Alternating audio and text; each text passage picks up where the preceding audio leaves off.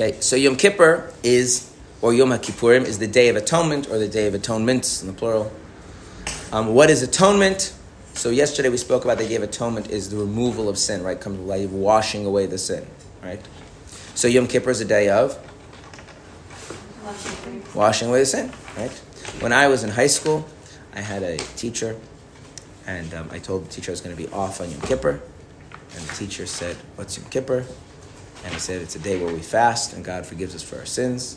And then the teacher said, "When do you eat?" And I said, um, "It's a fast day. We don't eat." He said, "No, no, no, no, no.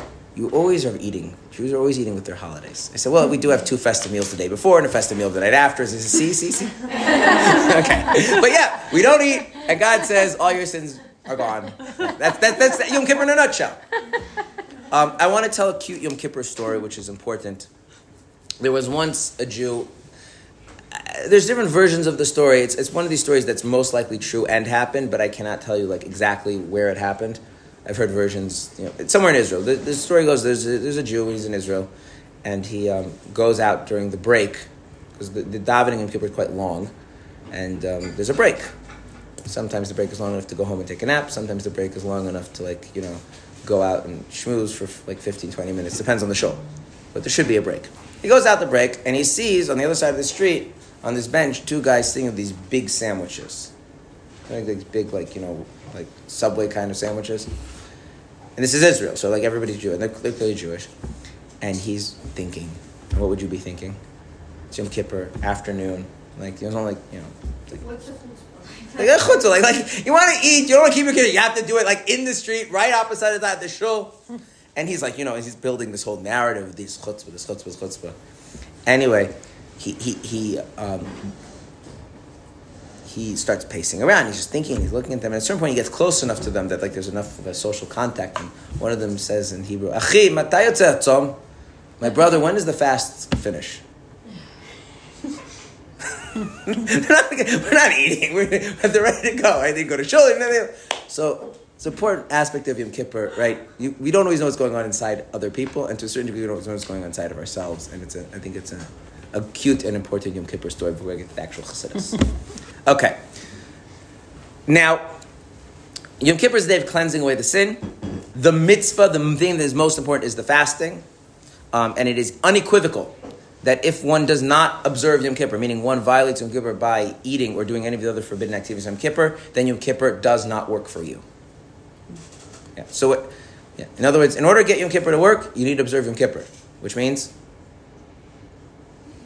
Not eating. not drinking, and a, few other things. But okay. Now, unless your life is in danger, and then halachically you're required to eat, and then you still get atonement because then you're keeping Yom Kippur. So, what I want to do is I want to split the class into two parts. Now, because we only have an hour for Yom Kippur, um, it's very important that we keep track of like not getting too sidetracked. What I want to do, the first part of the class, is talk about Yom Kippur as it's ideally supposed to be. And the second part of Yom Kippur is I want to talk about what we have left from Yom Kippur, because we have like a kind of handicapped version of Yom Kippur. Okay? And what I want you to see is there's actually two different notions of cleansing away the sin. Okay? One that we no longer have available, and one we still have available. Okay. Okay. On Yom Kippur, which is the holiest day of the year. Okay. How do we know it's the holiest day of the year? Here's the simple rule. Holiness is associated with restriction, Judaism. The holier something is, the more restrictive it is. A holier day, the hmm. le- less you can do. Simple rule? Okay. Goes into the holiest place. How do you know it's the holiest place? It's the most restrictive. What is the holiest place?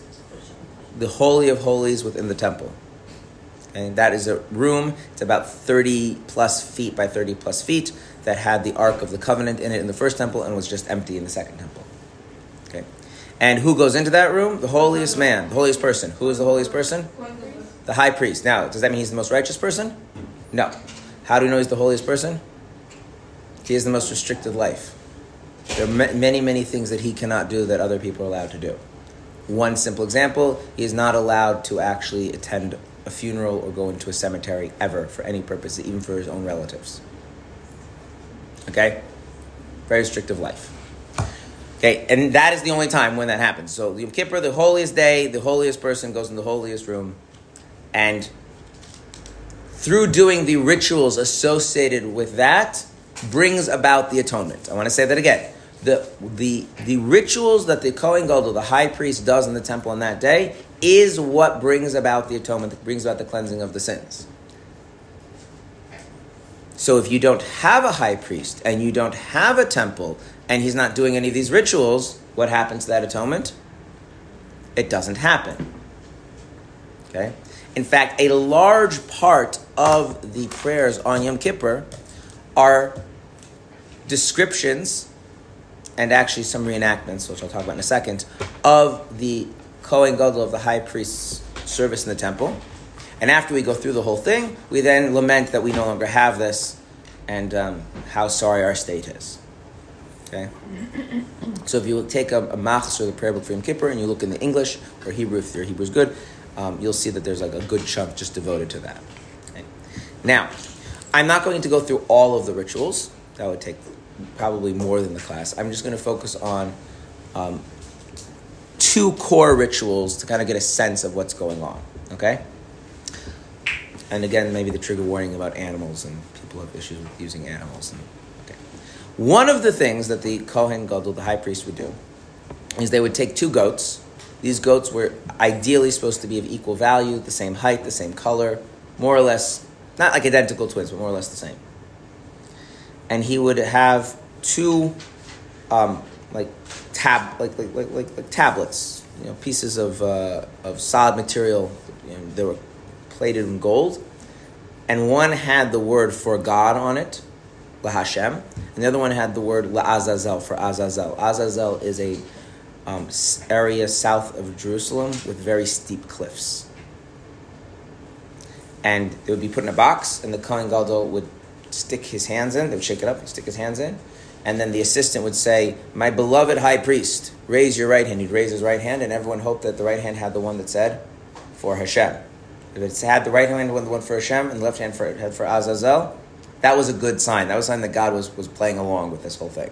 If it was reversed, not a good sign. Okay? Then what did he do? He would take, he would go to the goat for Azazel, and he would rest his hands on its head, kind of literally lean down, and he would confess the sins of the entire Jewish people. So who does the confession of the sins on Yom Kippur? The Kohen Gadol. Who is he confessing on behalf of? Of everyone. Okay? Then they would take a red fleece and they would take part of it and wrap it around the, the horns of the goat. And then the person who was designated for this purpose would take the goat to the Azazel cliffs on Yom Kippur during the that very day. The other half of the fleece would um, would hang on the in the temple um, compound, and then the man would take the goat and push it backwards off the cliff. And as the tradition is that the cliffs were very steep and very sharp, that the goat would be dismembered before it hit the bottom, and say such such shall be done to the sins of, of your people Israel. And if God had um, agreed, then the red fleece would turn white. Not just the one that was there, but also the other half at the temple, and then everyone know that God was um, cool with the, getting rid of the sins. And that's the original scapegoat, by the way. That's where the term scapegoat comes from, because you literally like take all your sins, and you, it's his problem now. The other goat was then be offered as a special offering and slaughtered, and the blood would be brought into the Holy of Holies. There's more rituals there. There's incense. We're going to talk about the incense actually when we talk about Sukkot. Um, the incense brought in and there was, there was other blood. And one of the main rituals that the Kohen Gadol would do is he would dip his finger into the blood, and he would sprinkle it on the space between the two cherubs on the Ark of the Covenant, um, and in the second temple where that would have been if they had an ark, but they didn't have the ark. And he would do a very special ritual, and we actually make a big deal of this in the Yom Kippur service. Um, he would dip his finger in, and then the first time he would sprinkle it, he would take his finger and go like this, finger kind of upwards, and he would say one in Hebrew, so go like this, achas. And then he would wipe off his finger and dip it again in the blood, and he would go this way. But he would flip down, and he would say one, for, and but then count the next one. So you say achas ve'achas. Then you wipe the finger, do it again, and do again down a second time. So you say achas one, v'shtayim and two. And you'll see in Yom Kippur service like a big thing. The chazan goes achas and goes achas. Nobody knows what we're doing. That's what we're talking about. Okay. If anyone has ever been to shul in Yom Kippur and wondered what that was, that's what that's about. Um, and he would do that with the blood of the goat. There's also blood of a bull, and then they, they mix the blood together. He does it again. Okay. Um, and the way this is understood in Chassidus um, is that the the one that's from above is like God's infinite compassion of his of his being, and the seven is the seven attributes that he relates to the world, and that's where our sins have had a negative effect. The idea is to draw that oneness and compassion into his relationship with the Jewish people. So there's one above, seven below. Not going to so much into this. What's what's really going on with this is as follows. There in, is in Jewish law and halacha a conceptual difference which is important to appreciate, which is a difference between the person and the object. Okay?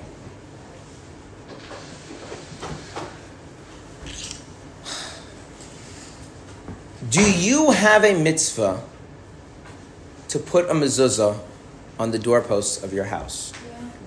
No. You do not have such a mitzvah. The house must have mezuzahs. Who is responsible to make sure that the house has mezuzahs? The person living there. Okay? But the, the actual obligation is not an obligation on you, it's an obligation on the house. And the question is okay, now who's responsible to make sure that happens? Okay? Matzah on Pesach. Do you have an obligation to eat matzah? Yes. There's no obligation for the matzah to be eaten. There's an obligation to. Right. Okay. Now this is important because if there's an obligation to eat the matzah, I have to eat the matzah. Can you eat matzah for me? But if there's an obligation for the matzah to be eaten, then it raises a question. Maybe you could eat the matzah for me, right? Okay. So there's a difference between things that it's a very fundamental legal distinction. In practice, you have to do stuff, right? But Ari's saying you have to do this because you have to do it. It pertains to you, or this has to be done, and the question is who's responsible for it. And that leads to all sorts of differences in halacha, which we're not going to go into right now. I'm just going to mention one interesting one. Um, when you, we all have an obligation to make kiddush. So how come at a Shabbos meal very often it's just one person makes kiddush? Right, but we're fulfilling our obligation through there. How does that work? The idea is that in mitzvahs that involve speaking, when you hear someone speaking the mitzvah and they're having you in mind to fill both your allegations together, it's as if you did it. Okay, so how come you don't have to? Um, how come you don't have to have your own cup of wine? Because there's no mitzvah to hold a cup of wine. The mitzvah is that the recital of kiddush has to be done over a cup of wine. In other words, do you have an obligation to have a cup of wine when you make kiddush? No, you have an obligation to recite kiddush. But the recital of kiddush requires that a cup of wine be held by who? By the person reciting it. But you're not the one reciting it. The other person's reciting it first. You don't have to do it. And now, what about drinking it? So there's a bit of a debate, but but the, kind of on a basic halacha, le- basic halacha level, what it, do you have? To, if you make kiddush, do you have to drink the wine? No. No? No. Well, then how do you feel like isn't it a bracha on the No, that, that's on the that the, the, the, that's the blessing on the wine, but the blessing of, the, of, of sanctifying the day. Oh. You don't have to make a, you don't have to drink it. But you know what? There's an oblig. The, the cup has to be drunk. So now the question is, is not you have. An, I have no mitzvah to drink this cup, but the cup needs to be drunk. Now the question is, who's responsible for drinking it? And this leads to the interesting question: Well, if the cup needs to be drunk, who says I'm the one that has to drink it? Maybe I can make kiddush and give it to someone else to drink. So th- this becomes a very important issue. I'm not going to all the areas where this shows up, but in terms of our purposes, there's two ways you can conceive of cleaning away sin. The sins could go away, or you could go away from the sins. In other words, are the sins as an entity disappearing, or the sins just have nothing to do with you anymore? Is it a change in the sin, or is it a change in the person? Now, as I describe that ritual with the goat, or the two goats, yeah? What does it sound like's happening there? sins can go away. the sins go away. In fact, one of the result, one of the consequences of this is that the halacha is that minor sins go away even if you never do tshuva. If we have that ritual of the Kohen Gadol and God accepts the ritual, then guess what happens? All of your minor sins, as far as God's concerned, He just erases them. They never occurred. Now, what are minor sins? These are sins that are either not fulfilling a positive commandment or violating a negative commandment that doesn't involve the death penalty or having one's soul cut off. So this would be eating non-kosher food, not lighting Shabbos candles, um, all those kinds of sins. If it involves hurting another person, it's a different thing because you have to make amends to the other person. Okay, but if you have the scapegoat, then all those sins go on the goat, go off the cliff, and they are no more. Just like the goat is no more. What about more serious sins? If you do tshuva, then God will put those sins on the goat also. And so now, what's left of your sins, assuming you do tshuva? Nothing. They're gone. Now, that sounds like a pretty good deal, yeah? Yeah. Do we have that? No. So, are sins really going away on Yom Kippur? Our sins aren't going away. What's supposed to happen? We go away from the sins. And that's going to be, on the one hand, have a certain beautiful depth to it, and on the other hand, it's also going to be much more difficult. Okay? So again, the real ideal Yom Kippur is that God actually takes the sins and just takes them out of existence through this ritual. And we don't have the ritual, we don't have the Kohen, we don't have the, the temple, we don't have the goats. Actually, one of the poems we say in things after things, we don't have this and we don't have, we just list all the stuff we don't have. Okay. Does it make sense? Questions on this? Quick And then I want to add one other point, then we're going to move on to what Yom Kippur does nowadays when we don't have a temple. Hopefully, this Yom Kippur will have a temple, so we won't have to worry about this. So this ritual is not something we can replace by just speaking it. And why is that? Because I know there's some things that we were like the sacrifices, like Musaf thing. We can kind of emulate it in a way. Because we can emulate things that have to do with our relationship with Hashem, but not the objective reality of things. That's the idea. In other words, there is an element of how things facilitate our relationship with God. But in other words, you have to think of a sin as an actual thing that exists. Uh, uh, I'll illustrate this in a way that's a little bit easier to understand, and then I'll illustrate in a way that, that's more accurate but harder to understand, okay? Um, has anyone ever um, read the book Fahrenheit 451? Yes. Okay. So the theme of that book is that people have decided in society that, that knowledge is bad and we want to get rid of knowledge, they get rid of books, right? And the idea is that firefighters, instead of um, fighting fires, they just actually it doesn't work so well if you call them firefighters, but it's you know. Right, right. They, they would call them firemen, which doesn't work anymore because now firefighters, but it worked back then when they were called firemen. So you could read that two ways, right? Men who fight fires or, or men who cause fires, but they go and start fires and burn the books. Now, what's the thing when you try to burn books? What ends up happening? You burn books. That's what happens. But but the ideas of the books don't burn, do they? And as long as one person has read the book and he's still alive and remembers the book, is the thing you're trying to get rid of still there? Yeah. Yeah. So if you really want to get rid of books, what do you end up having to get rid of? People. And which people? All the people who've ever come into contact with that, right? So in other words, the, the idea, which is the thing you want to get rid of, actually exists far beyond the physical book, right? Okay. Sins exist beyond the physical act that you did, which is in the past. There's something there that actually exists, like the idea from the book. And um, what's the magic of this ritual? Is that God, what does He do? Just plucks it out of existence. Okay? Um, and that's an objective thing that occurs, not something about how God feels towards us or we feel towards Him. Okay? The other thing, now I'll go to more, more accurately. When you sin, the sin is not a, is not a um, the, the sin is not a dormant object. The sin is a living thing. Sins are alive. How alive are the sins? Do you want to know the truth? The sins are as alive as you were when you did them. So when you do a sin with more enthusiasm, more enjoyment, more conviction, then that sin is much more vigorous.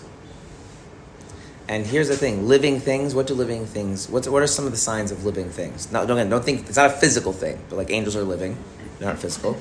What's the sign of a living thing? What's the difference between a dog and a rock? They're both alive. Otherwise, one's alive, one's not. They're both physical. It has control. It can adapt. Yeah. Living things have aims that they pursue.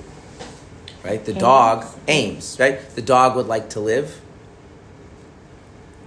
So therefore the dog avoids danger, pursues food. The dog would like to perpetuate its species, therefore the dog finds other dogs to reproduce with, right? Rocks just just kind of passively stay there, right? So if sins are living beings, then what does that mean? The sins that we've committed have Aims. Aims. Goals. uh huh. And, you know, those goals might be like getting stronger, right? Reproducing, Whoa.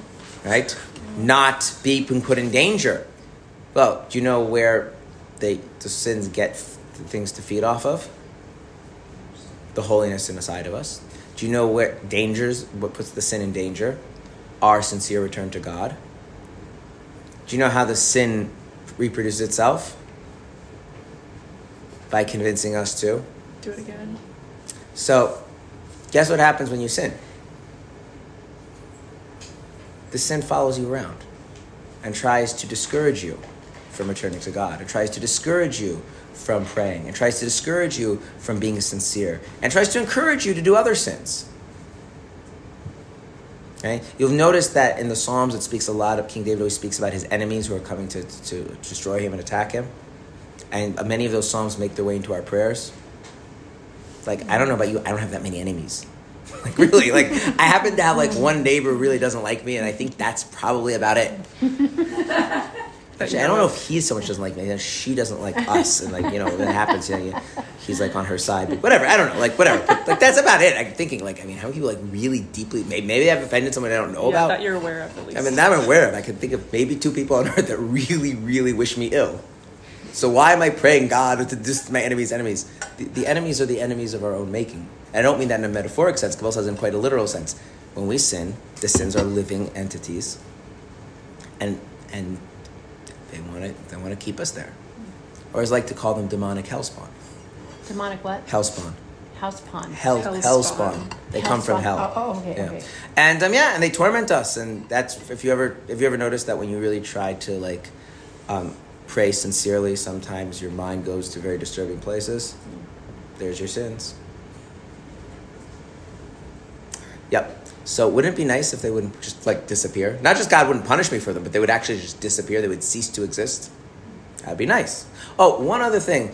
Um, do you know why we're not always conscious of them?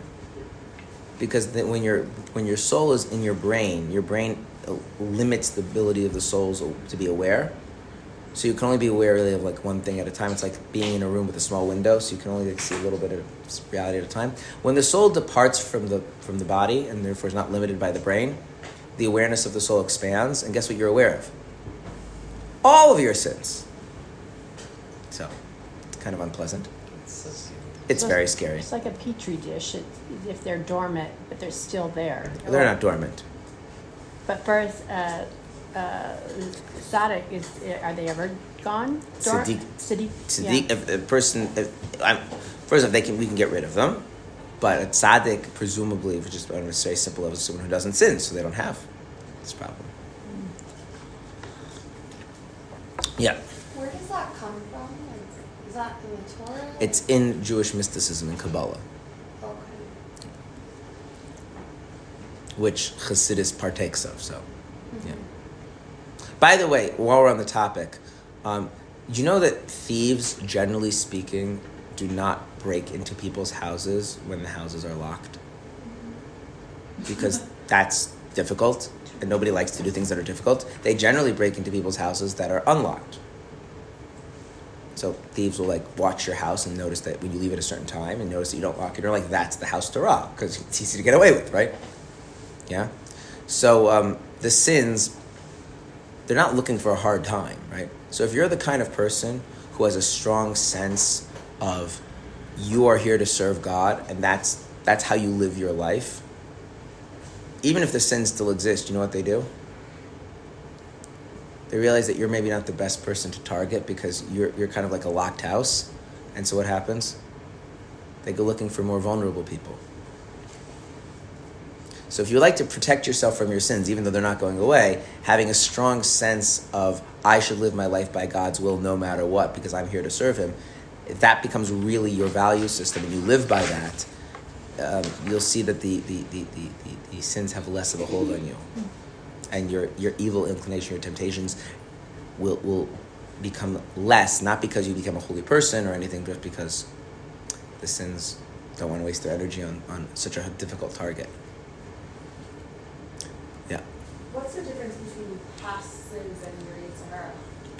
Like in this context. There isn't. look- There isn't? Jews are not naturally born with an evil inclination. So yetzer hara is built every time you do sins, it gets bigger and bigger? Mm-hmm. So you're kind of doomed for failure. Like Well, you don't have to listen to your yetzer. you can't get The, out. that you, that's not doom. That's a that's a choice, right? I mean, think about many cycles we get into in life, right? If, if you have a friendship, right, and you something goes bad, and one person's offended, the other person's offended, they're offended, right, and before you know it, like they're at each other's throats, and like anybody could have broken that cycle at any point in time, right? It's not, not it's not fated to be that way. It's a choice to react as opposed to be proactive. That's all. And in a certain sense, that's what the essence of tshuva is. Yeah. Is it, is it a belief that, like, to this question that, for example, yetzer hara is, like, unlimited, like, it's super big. Like, there are different, uh, like, perspectives on it, but, like, because they don't really have the, um, the, like, their ego, ego is so, like, so big. Who? I heard that. Like, because then, like, how, how is Uh, it, how is it accumulate, like, how can you, as a, as a child, how can you accumulate so many sins that your yetzer hara is so big, like, that, like, or it doesn't work like that? I don't know. I'm afraid to tell you because there's certain things that are just the cost of living for most of us, and you're just gonna have to deal with the consequences of it.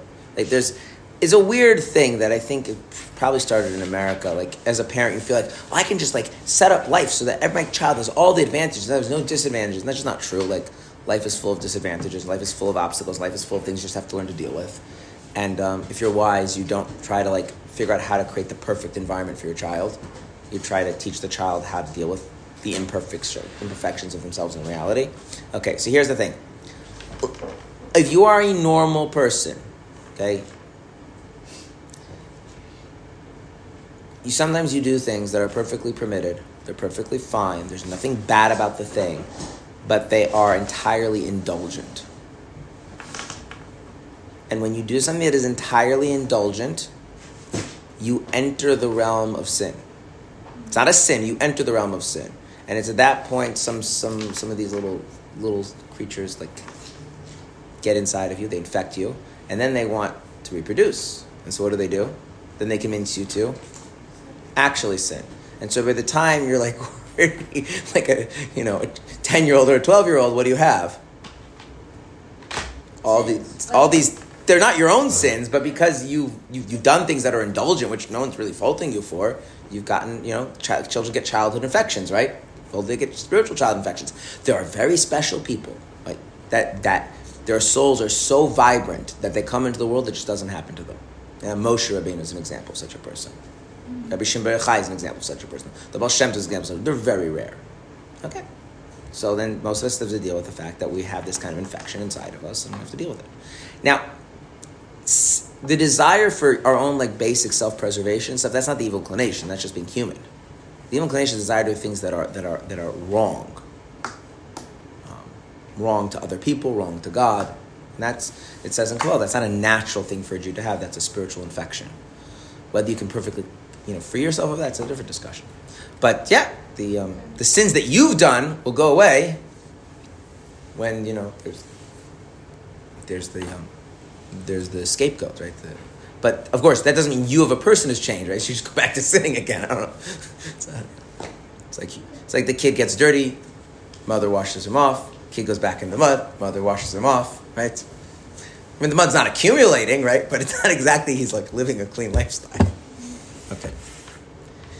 That's the disadvantage of what's going on in the temple is that it's, it's, it's not, it doesn't really net, it doesn't really engage so much the person at all. Okay, now we really should move on to what what we have of Yom Kippur. Good. Okay, so one of the key ideas that Chassidus um, dwells on, it's not an innovation of Chassidus, is that we have an essential bond with Hashem. Um, what does it mean that we have an essential bond with Hashem? It means that the bond that we, there is some aspect of our bond with Hashem that is not in any way dependent upon the mitzvahs or the sins. Meaning, mitzvahs do not make it stronger, and sins do not make it weaker. Um, to give you a very simple illustration, if someone is a grave sinner and the, and they're and the and let's say in, in Talmudic times, biblical times, they would be sentenced to death for their sins, and they're being taken away to be executed for their sins, do they still have to make a bracha before they take a drink? Do they still have to make a blessing before they drink? The answer is yes. Why? Because they're still Jewish, and that connection is still there. And being part of what being Jewish means is that Hashem wants you to make blessings before you eat. The idea is that there is a, a, a fundamental fact that we don't do mitzvahs in order to be connected. We do mitzvahs because we are connected. And this is the idea that every Jew is obligated to do mitzvahs. Right? Or another way of putting this is that once a person converts, they can't unconvert.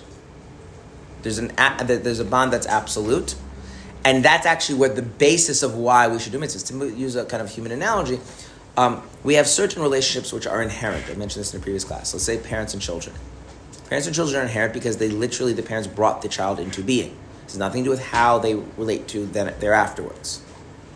That existential bond is a basis and justification for having a human relationship.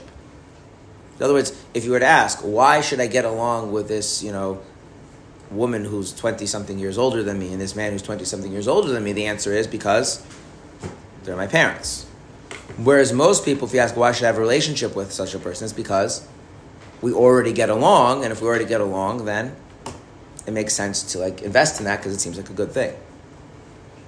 So the idea that we have an essential bond with Hashem does not mean that Torah mitzvahs are irrelevant. It actually is what gives the Torah and the mitzvahs their, their ultimate justification. But it does mean that if we fail to do Torah mitzvahs and we sin, there is, there is some aspect of our being which is not disconnected from Hashem, is not damaged by that. Okay. Now, are there other parts of our being and relationship that are damaged by sin? Sure. We spoke about tshuva, we spoke about you know, cleaning away the sin. So the normal way that cleaning away the sin works is it's a response to tshuva, which we spoke about yesterday. I take upon myself to live in accordance to God's will. God takes upon himself to correct the damage of my sins. The more I'm invested in my tshuva, the more he's invested in correcting the damage of my, from my sins. Right? That was the kind of theme we learned about yesterday. Make sense? What happens on Yom Kippur? Yom Kippur is also cleaning away the sins. Kippur is something else entirely. Yom Kippur is a day where Hashem relates to each and every Jew. Asterisk, there's a small fine print on each and every Jew, we'll come back to. On the basis that we have an essential bond. And on that basis, is there anything that needs to be corrected? In other words, if I get along with my father, does that make him more my father? If I don't get along with my father, does it make him less my father? No. It means I have a bad relationship with my father. The fact that he is my father is unchanging, right? So if my father chooses to relate to me purely on the basis that he is my father and I am his son, right? And that's the only thing that, so to speak, speaks to him at that moment, right? My my sins against him, my, my, my, my, my, my the negativity between us has been rendered irrelevant. So it's not that we are repairing the damage, but we're exposing, we're revealing a place where the damage never occurred. In other words, we are God by relating to us this way is extracting us from the place where the sin has a detrimental effect on our relationship. Okay, so now who does God do this for? So there's a dispute in the Talmud. One great sage, Rebbe, the compiler of the Mishnah, he says God does it for everybody, and the rest of the rabbis they disagree. He says only for those who return to God. So to use a simple analogy, let's say you have a father and a son, and they had a falling out, and you know Every, everyone blames the other one, and uh, they haven't spoken in 25 years. And the father, one day, he feels a sense, it's my son at the end of the day. Like, it doesn't matter. He's my son.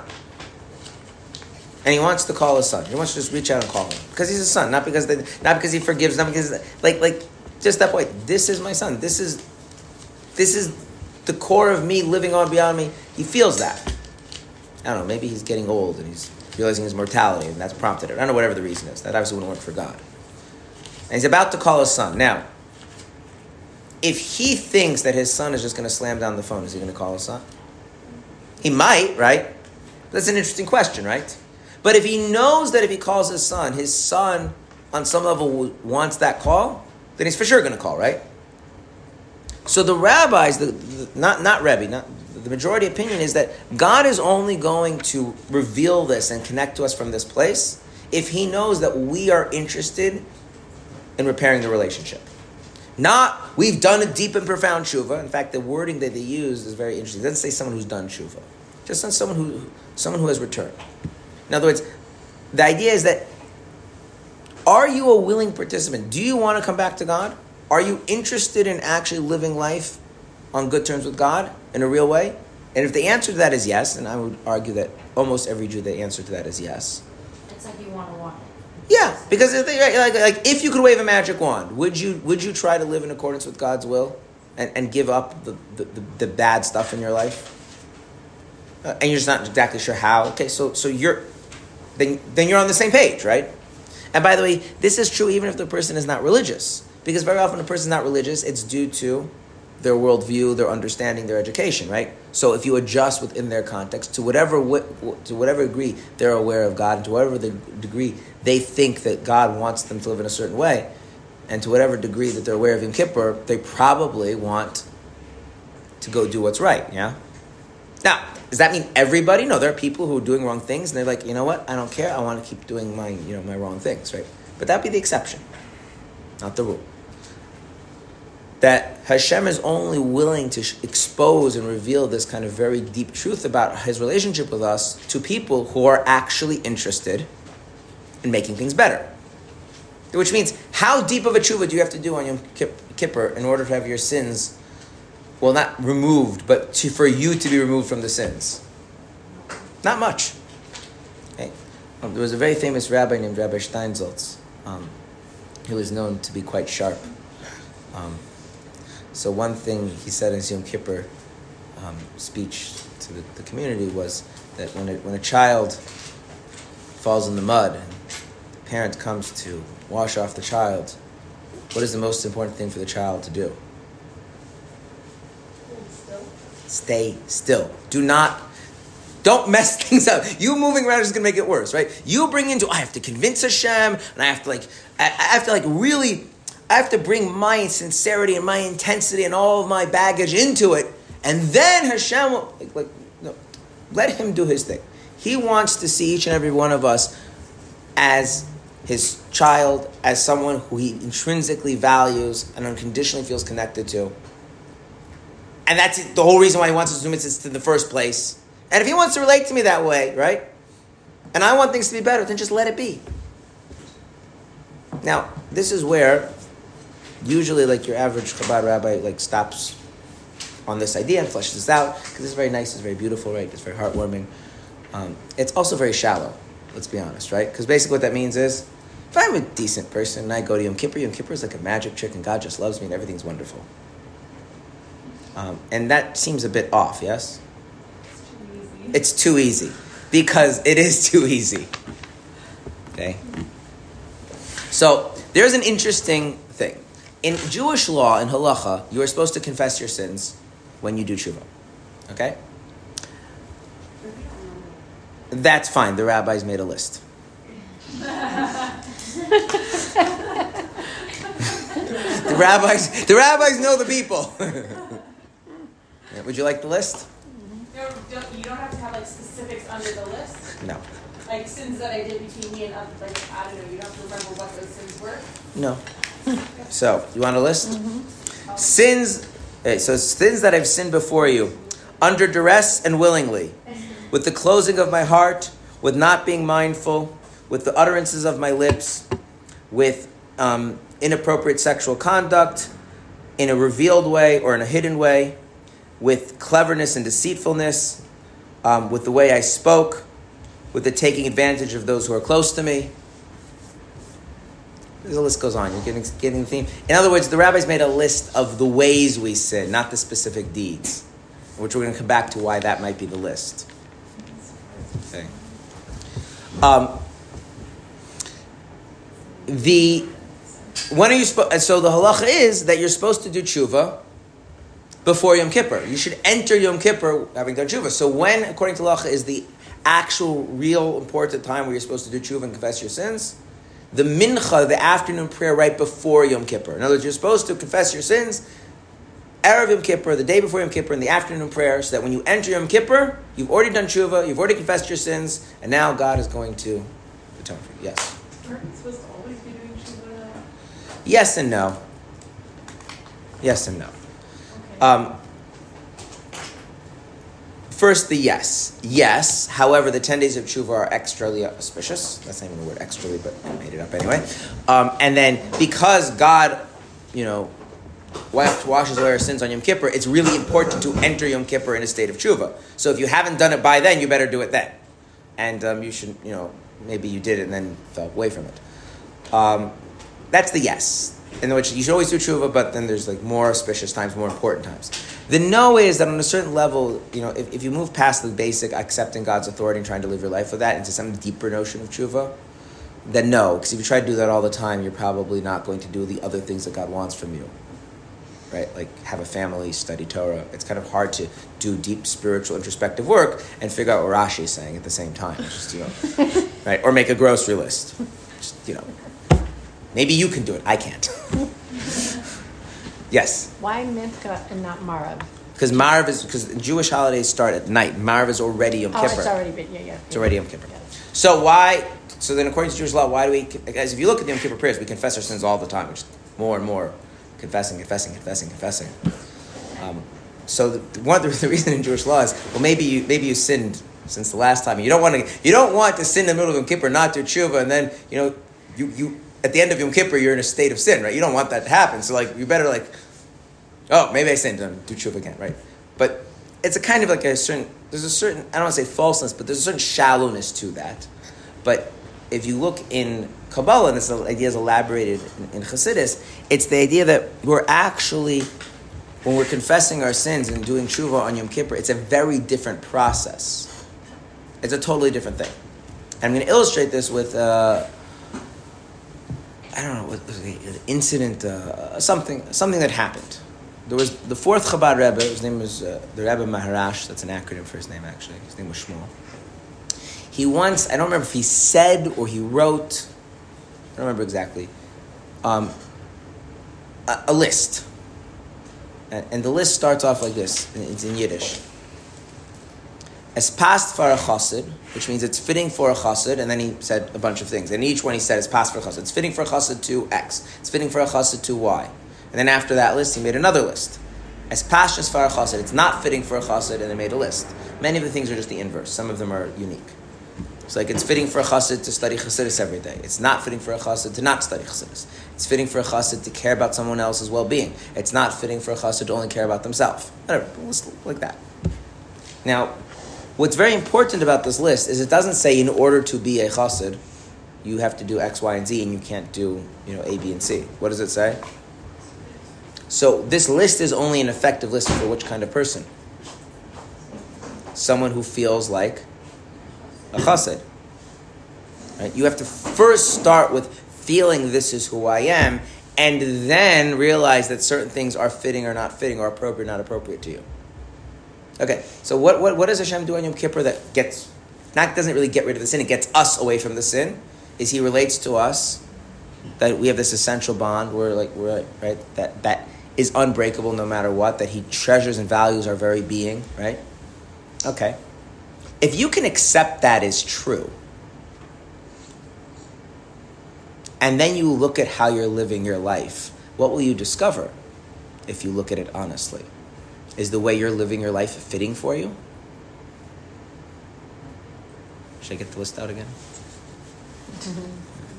Those.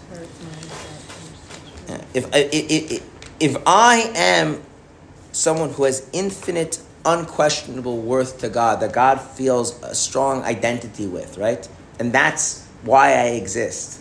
Does it make sense that I live my life by be, in a way that I'm aggressive towards others? Does that fit with who I really am? Mm-hmm. No.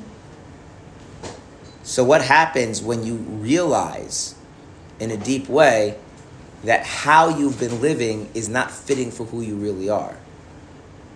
That realization, is that comfortable or is that painful? And what is the result of that pain? You, so, I'm going to use a very specific word. It, you shed those things. You, you, you, you, they fall away from you. In other words, that pain actually creates a distance between you and those w- modes of being. And when those modes of being aren't there, the behavior is not going to happen. Okay? Now, broadly speaking, there are five levels of this, okay? Level number one, okay,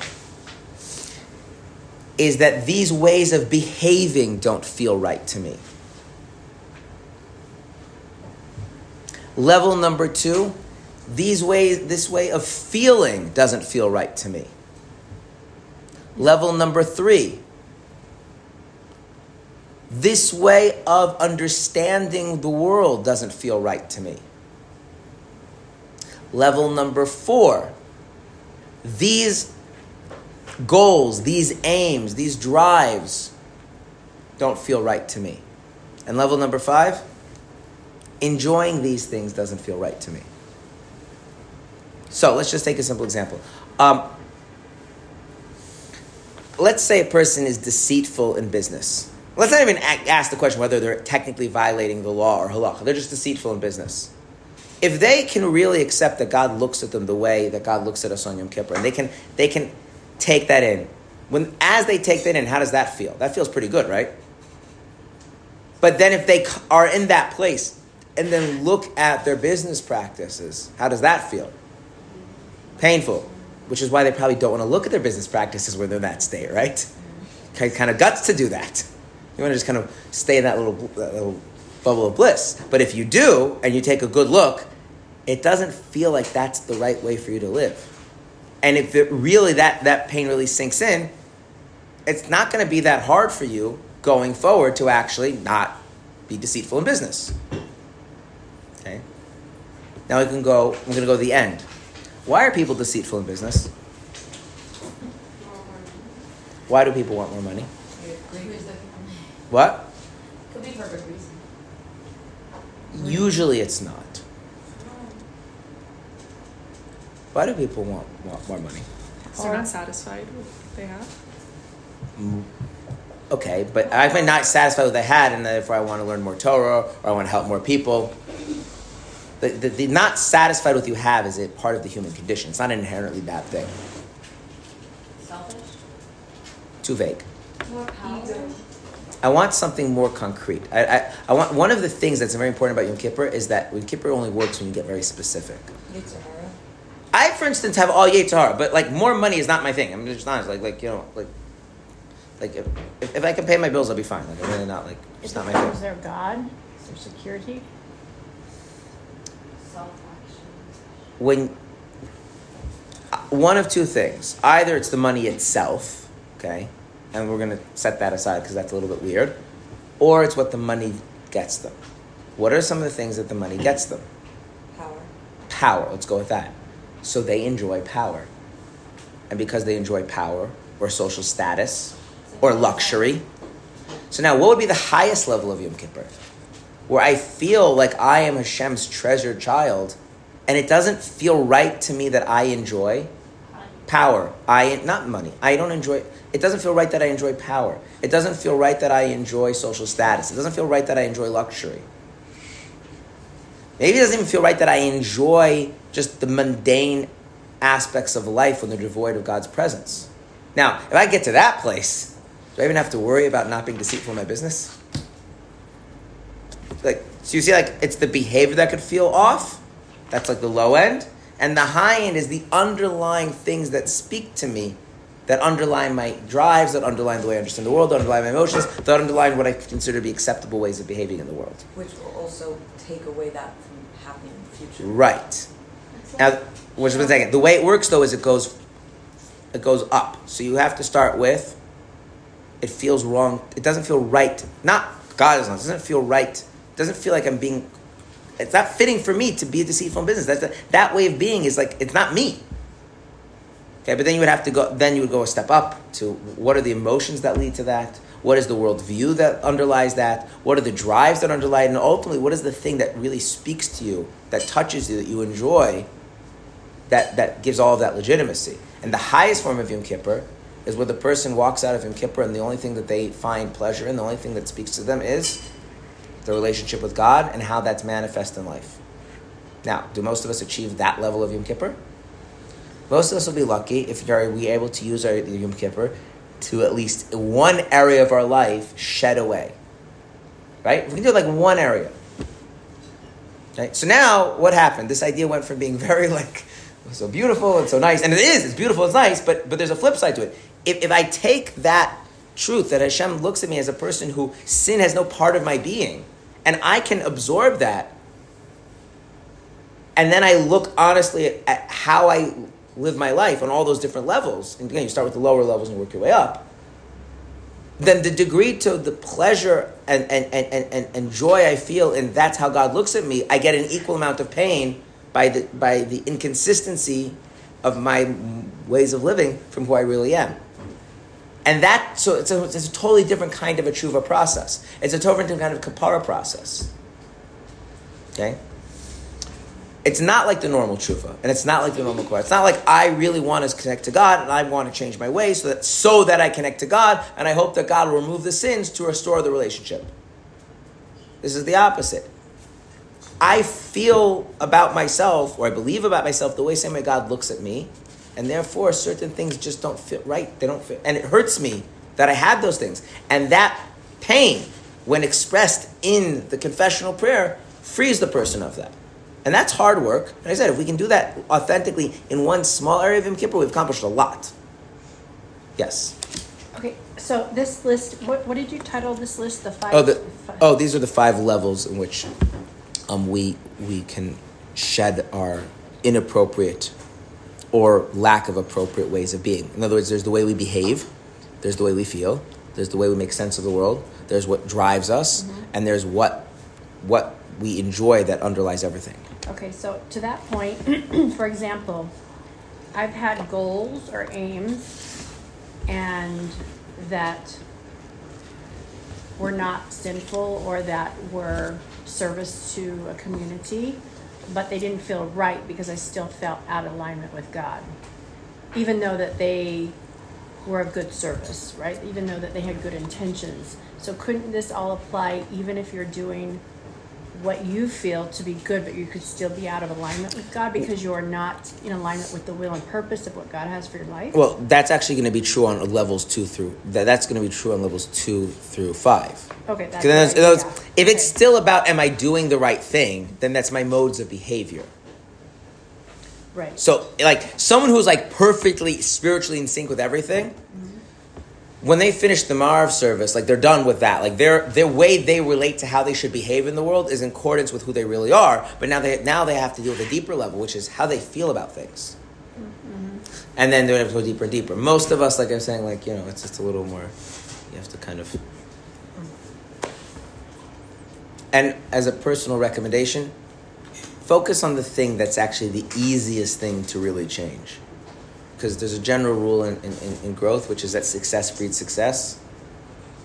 So if you take all of the Yom Kippur to a place that seems very daunting to face in your life, it's probably going to be a waste of Yom Kippur. I don't mean it's a waste of Yom Kippur as a mitzvah and everything else, but this this opportunity won't be utilized. But if you take it to the thing that you're really on the cusp of, Yom Kippur is a good time to kind of get you over that hump.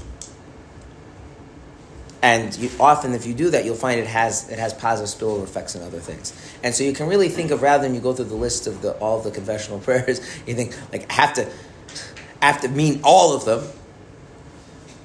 Uh, uh, the Baal Shem Tov said something very interesting, which is that everything a person sees and everything a person hears is an instruction how to serve God. Yeah? And like many nice ideas, it's very nice until you actually think about what that means. There's a water bottle here, right? You all see it? What is that telling you about how you should serve God? There's a book here. Do you see that? That's telling what does that tell you about how to serve God, right? I'm wearing a suit that's dark gray. What does that tell you about how to serve God? Right? I've been using my left hand to point these. Do you see like you're gonna go crazy if you do that, right? You can't function. So what did the Baal Shem Tov intend for us? If everything is an instruction for how to serve God, then that means there's always something that you can use to to, to be to be instruction to be a guide to serve God, right? Which one should you pick? Probably the one that stands out the most, that strikes you. That's probably the one you start with. So, in a similar way, if we have a whole list of the confessional prayers, right? And, and, and, you don't have to take my advice, but if you try to make every single thing really sincere and really meaningful, there's, a, there's, an, there's an expression um, in, in the Talmud, tfas merubah tfas, you grab too much, you couldn't grab anything, right? Um, or, or the way the Rebbe Rashab, the fifth Chabad Rebbe put it, is that someone who someone who's holding by everything is holding by nothing. If you if you're, but if you say, look, okay, there's all this stuff.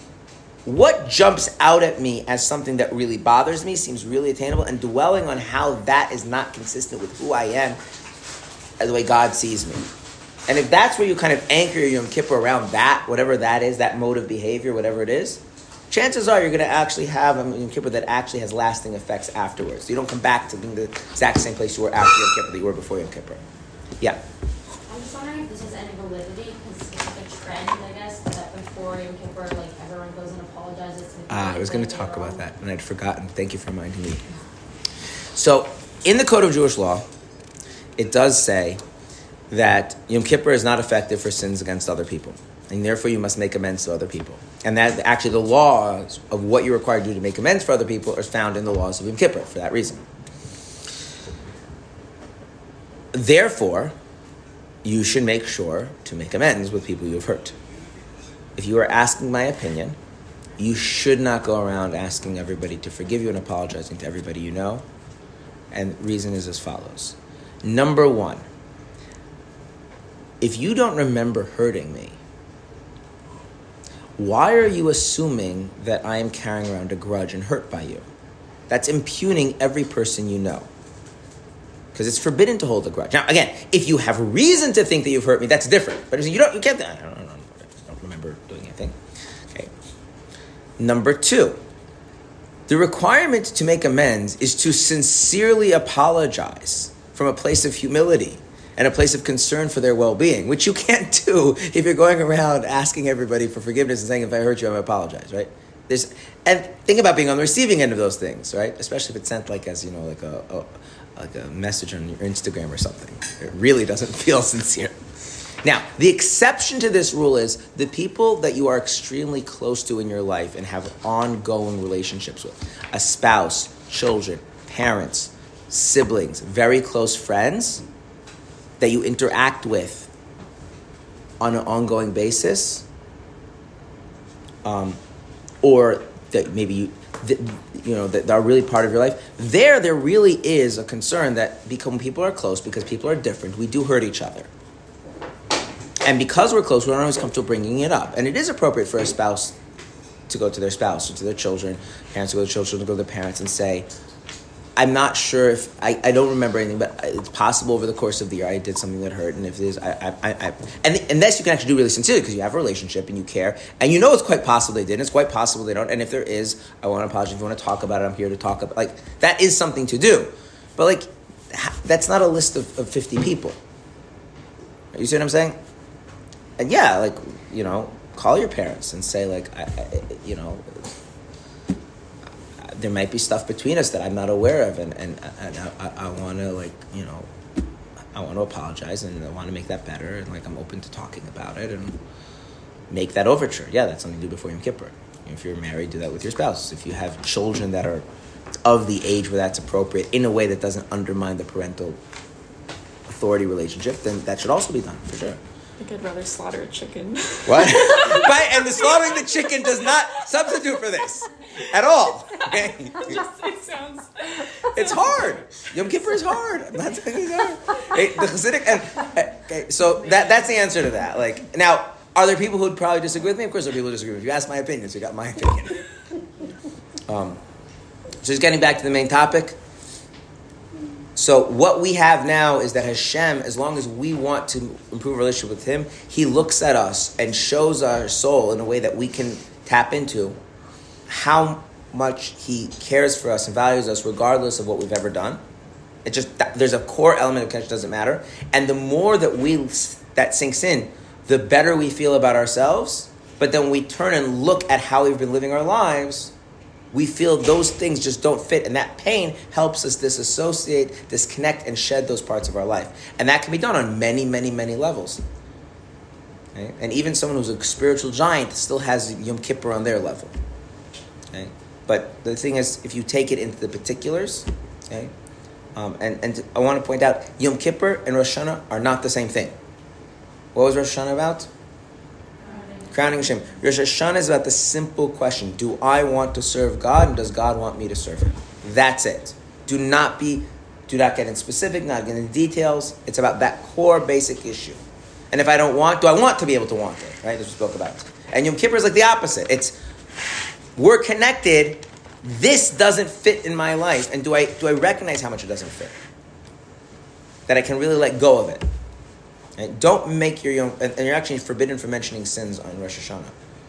The, the halachic reason is so that we don't cause harsh judgment, and the, the, the, the more Kabbalistic and Hasidic reason is because it's not about sins, it's about the, that fundamental desire. So don't mix up your Rosh Hashanah and Yom Kippur.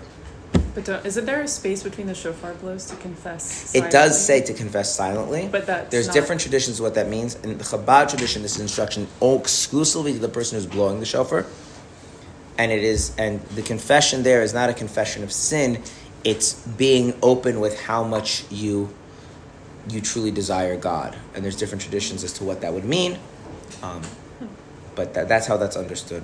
Um, And it's like an idea of confession being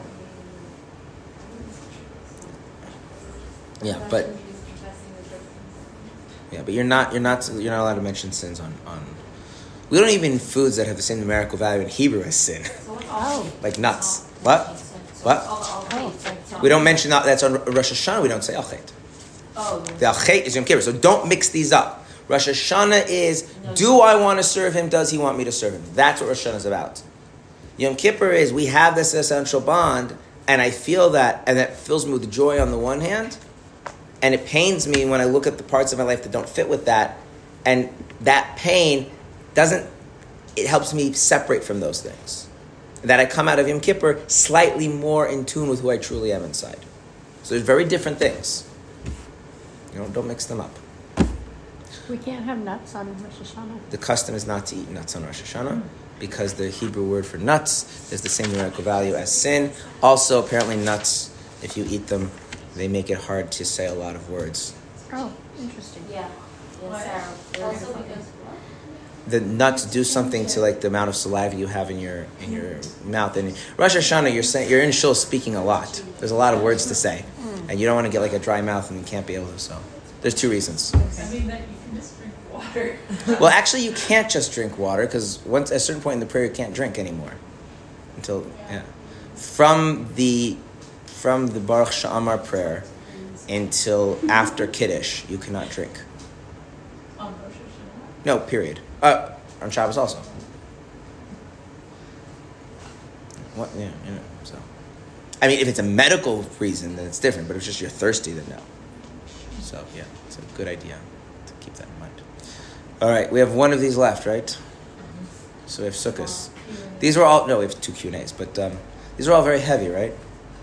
Mm-hmm. Okay, Very that's a good. Sukkot. Sukkot is um, the joyous one, and so I'm just giving you a little quick prelude. Sukkot is that all of this stuff, which is heavy, is under fundamental. It's all positive, right? And so in Sukkot, we're going to shift and focus purely on the positivity that's inherent in all all of this.